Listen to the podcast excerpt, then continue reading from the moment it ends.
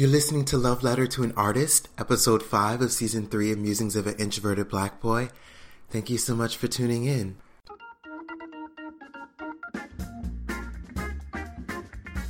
Musings of an Introverted Black Boy is a weekly short form podcast series dedicated to exploring themes of love, identity, politics, race, social justice, and the 21st century coming of age experience.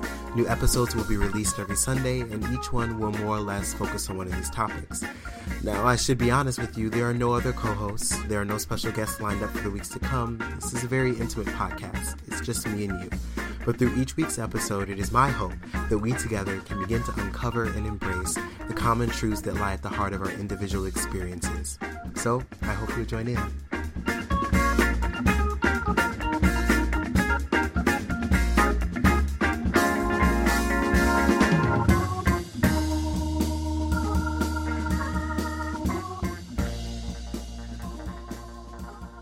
Hello, friends. I hope you all are doing well and aren't missing that hour we all just lost today because of daylight savings time. And as I said last week, spring is upon us, so hopefully the thought of what is to come can help soothe whatever pain we may be feeling because of our loss today. So, speaking of last week's episode, for last week's episode, Bridge Over Troubled Water, I talked about and th- thought through what it could mean and look like for us to choose to invest in friends who are investing in us and also choose to invest and help those who may not be returning the favor, at least not at the moment. If you haven't checked it out, I encourage you to give it a listen. And if you have yet to rate, review, or subscribe to this series on iTunes, Spotify, Radio Public, or Stitcher, I, of course, encourage you to do that as well. Now, for this week's episode, I was actually inspired by a question that a friend of mine asked me as a fellow creative artist who's pursuing a personal creative calling while also working a day job for someone else. He asked me the following question How are you learning to carve out new ways of freedom for yourself in this post grad life, considering you're nursing cre- your creative callings while also working for someone else? This question really struck a chord with me and made me take a step back and truly reflect on it because it reminded me of just how hard it can be to be an artist, a creative, or anyone with any type of personal vision that you desire to see come to fruition and also do a day job that isn't really connected to that vision. It's a tricky thing to navigate, and I think Every creative has to learn them for themselves how to best fulfill the duties of their day job while also nurturing their creative vision and calling. My initial and most practical answer to this question was that I try to be intentional with my weekend time, whether that means giving myself space to recharge and decompress from the work week or setting goals for what I want to accomplish before it's over. But after typing that answer, I started thinking about two things that I think those of us who are trying to balance our creative calling with our practical pursuit of financial security through a day job have to deal with. And those two things are burnout and guilt. I think when one is trying to answer creative calling while also working for someone else, burnout is definitely a risk. I also think it's easy to struggle with feelings of guilt when you the work you do for your day job drains you and you can no longer dedicate energy to your creative projects as you originally intended to do. And that's why for me, I've been learning or relearning the importance of being kind to myself, of giving myself space to do things at a slower pace than I originally intended to do them. For example, on those days when I'm drained and can't work on a book chapter that I plan to finish, I'm learning how to be at peace with that. As individuals who are compelled to answer these creative callings, I think it's easy for us to imbue everything and every moment with an undue sense of urgency, with a misguided sense that we, if we're not birthing our vision into the world as soon as possible, it's not going to have the same impact.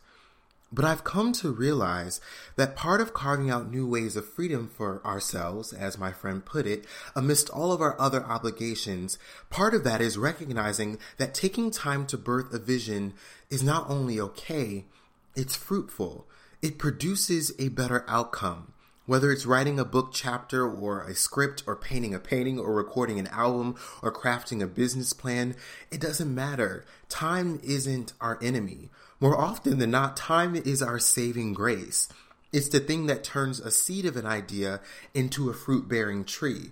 It's the thing that transforms us and prepares us to be everything we need to be for the things we are trying to birth into the world. You know, I realize that we are often led to believe that if we're not doing something to answer our creative callings at all time, we're somehow behind or inadequate. But that could not be further from the truth. We need to rest. We need to recharge. And I would say that embracing that truth has been liberating for me. It's giving me the freedom to be kind to myself when I take five days to write one chapter when I originally intended to only take two. It's gifted me with the space to breathe and enjoy life without always feeling guilty when I'm not working on my creative projects. Ultimately, I think 21st century post grad life, life after college, can cultivate this false internal belief that we have to be on the grind all the time, always working to build our career or our brand.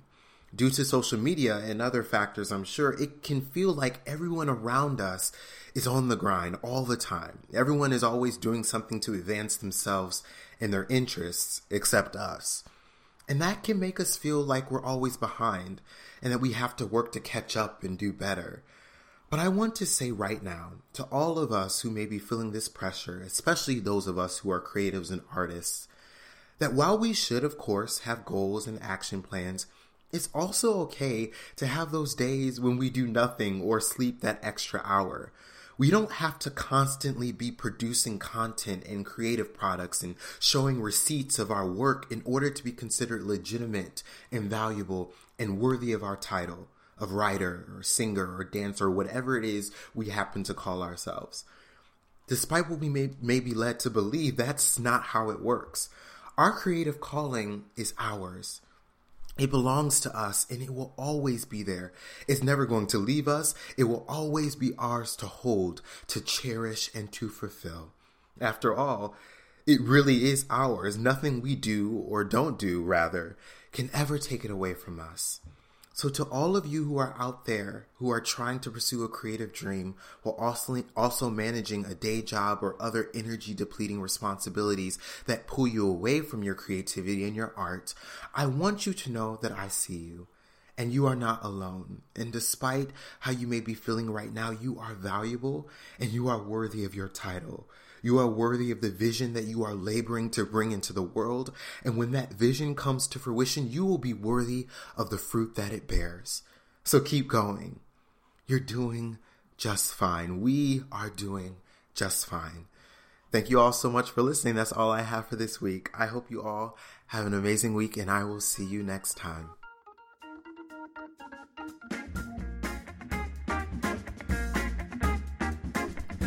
This is Musings of an Introverted Black Boy, hosted by Marcus Granderson. If you're interested in getting updates on the podcast or learning more about my upcoming book, Timestamp Musings of an Introverted Black Boy, feel free to like my official Facebook page or follow me on Instagram at Marcus Granderson.